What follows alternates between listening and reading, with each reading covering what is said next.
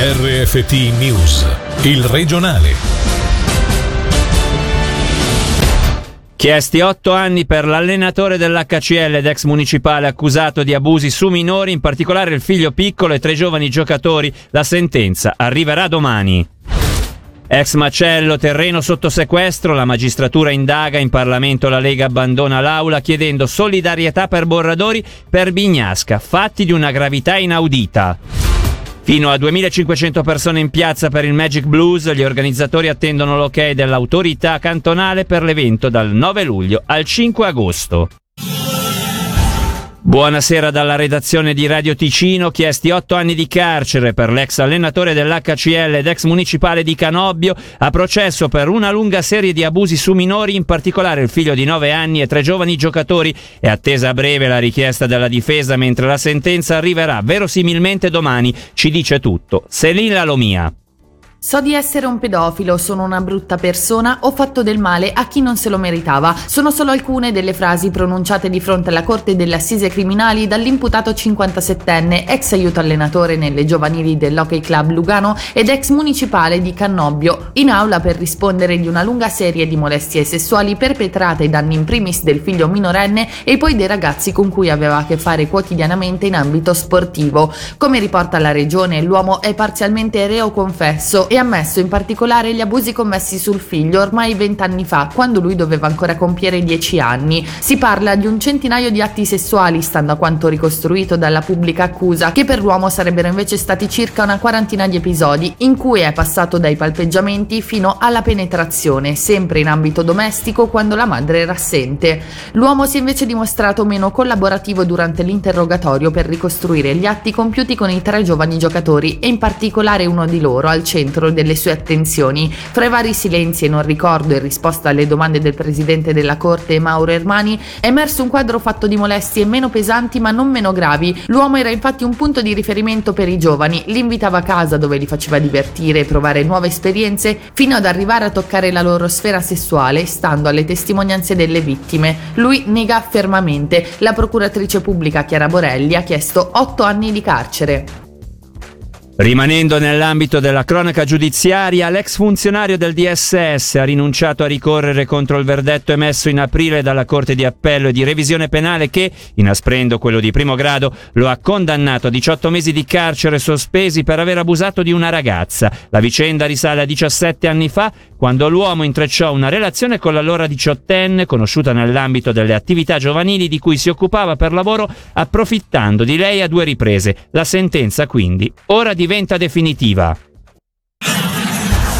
Ora, gli ultimi sviluppi in seguito alla demolizione dell'ex macello di Lugano. Il Ministero Pubblico ha aperto un procedimento penale contro ignoti per i fatti degli scorsi giorni. L'inchiesta è coordinata dal procuratore generale Andrea Pagani e dal procuratore pubblico capo Arturo Garzoni. Per i dettagli, sentiamo Angelo Chiello. Violazione intenzionale delle regole dell'edilizia, infrazione alla legge sulla protezione dell'ambiente. Queste le ipotesi di reato al momento contro ignoti contemplate dal procedimento penale aperto dal Ministero Pubblico. L'inchiesta vuol far luce sui fatti che nella notte fra sabato e domenica hanno portato alla parziale demolizione dell'ex macello di Lugano, sede del centro sociale autogestito Il Molino. Il Ministero Pubblico non esclude di estendere il procedimento penale al reato di abuso d'autorità dopo ulteriori approfondimenti. Stando ad informazioni riportate dalla CDT, la Procura si è attivata indipendentemente dalla denuncia presentata ieri dai Verdi di Lugano, benché le indagini riguardino fondamentalmente gli stessi reati. Per esigenze istruttorie, intanto, le macerie dell'area demolita sono state poste sotto sequestro. Nella notte alcune decine di persone si sono introdotte sul sedime rompendo i sigilli. Due di queste sono state già identificate e arrestate. La loro posizione è attualmente al vaglio degli inquirenti, mentre sono in corso verifiche anche su altre persone identificate. Quelli di ieri sono fatti di una gravità inaudita. Il Parlamento condanni la violenza dei teppisti del centro autogestito e sostenga pubblicamente Marco Borradori.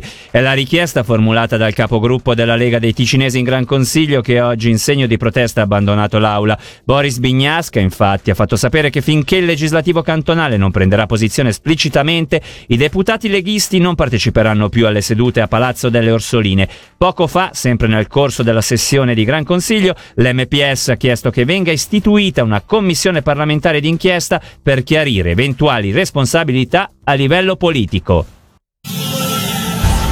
Si intravedono già grosse difficoltà, non mancheranno i licenziamenti anche se la pandemia ha creato nuove occasioni e un nuovo modo di lavorare. In sintesi è quanto espresso dal nuovo segretario regionale OCST del Luganese Lorenzo Ielmini, intervenuto questa mattina in diretta sulle nostre frequenze dopo aver raccolto il testimone di Giovanni Scolari, non ha nascosto le difficoltà che incontreranno molti lavoratori una volta chiusi i rubinetti degli aiuti di Cantone e Confederazione si annunciano già delle, delle, grosse difficoltà nell'ambito economico e nei vari servizi, per cui sarà per noi, per la nostra attività sindacale, sarà un momento intenso, ma sono molto contento di affrontare questa sfida. Oggi eh, la, la, situazione è comunque aiutata dallo Stato che ha eh, finanziato questo, questo difficile momento per tutti. Evidentemente questi finanziamenti pian pianino verranno a mancare, l'economia, le aziende, i servizi dovranno tornare a camminare sulle proprie gambe grande e purtroppo si intravedono già grosse difficoltà. Ci auguriamo che questi siano davvero pensieri negativi che non si vedranno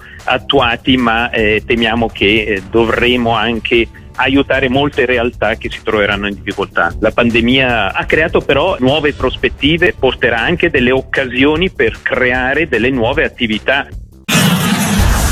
Grandi eventi in chiaroscuro, mentre Luci e Ombre ha ufficialmente annullato l'edizione prevista dall'8 al 10 luglio, c'è chi ha proceduto formalmente per ottenere il via libera dal gruppo Grandi Eventi del Cantone. Stiamo parlando del Valle Maggia Magic Blues che tra il 9 luglio e il 5 agosto vuole portare 1500 persone a Cevio e fino a 2500 a Gordevio. Ciò sarà possibile con pubblico in piedi, con mascherina e grazie al pass Covid, quindi con la certificazione di un tampone oppure di aver contratto il virus negli ultimi sei mesi o della vaccinazione. Sentiamo il promotore Fabio Lafranchi, intervenuto in diretta con Angelo Chiello. Siamo ancora in attesa dell'autorizzazione da parte del cantone, ma dovrebbe essere, speriamo, una formalità. La cosa bella è che Valle Magia Magic Blues 2021 si terrà a partire dal 9 luglio. Della serie chi la dura la vince, ce l'abbiamo fatta, si può fare. E d'accordo con i comuni della Valle, viste le normative che per i grandi eventi prevedono 3.000 persone in piedi, eh, accesso pass Covid, lo concentreremo su due piazze. La mitica piazza di Cevio, che è una classica del Magic Blues, e poi una nuova location sulla quale non ci siamo mai stati, che è la zona del campetto di Gordevio. A Cevio dovremmo riuscire in base ai metri quadri più o meno a gestire un massimo di 1200-1500 persone, mentre a Gordevio, ed è lì che concentreremo anche per esempio la serata rock, lì potremmo arrivare fino ai 2000, forse 2500 se stiamo analizzando tutti i precisi dettagli. Per una volta siamo tutti dalla stessa parte. Si è espressa così sulle nostre frequenze Claudia Pagliari, presidente della Società dei Commercianti di Bellinzona, nel presentare Belli di Sera, evento previsto domani a Bellinzona e che coinvolgerà il 90% fra ristoranti, bar e negozi della capitale per quella che vuole essere una celebrazione delle riaperture delle attività dopo il lungo periodo buio dovuto alla pandemia. Sentiamola.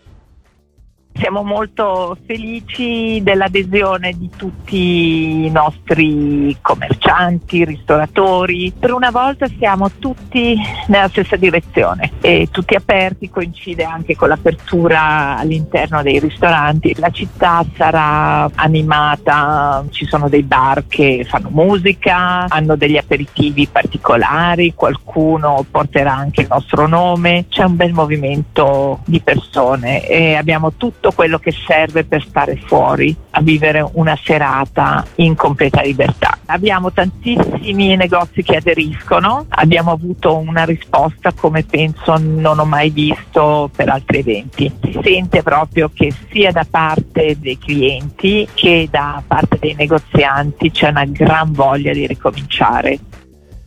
Con questo per oggi è tutto. Dalla redazione e da Davide Maggiori, l'augurio di una buona serata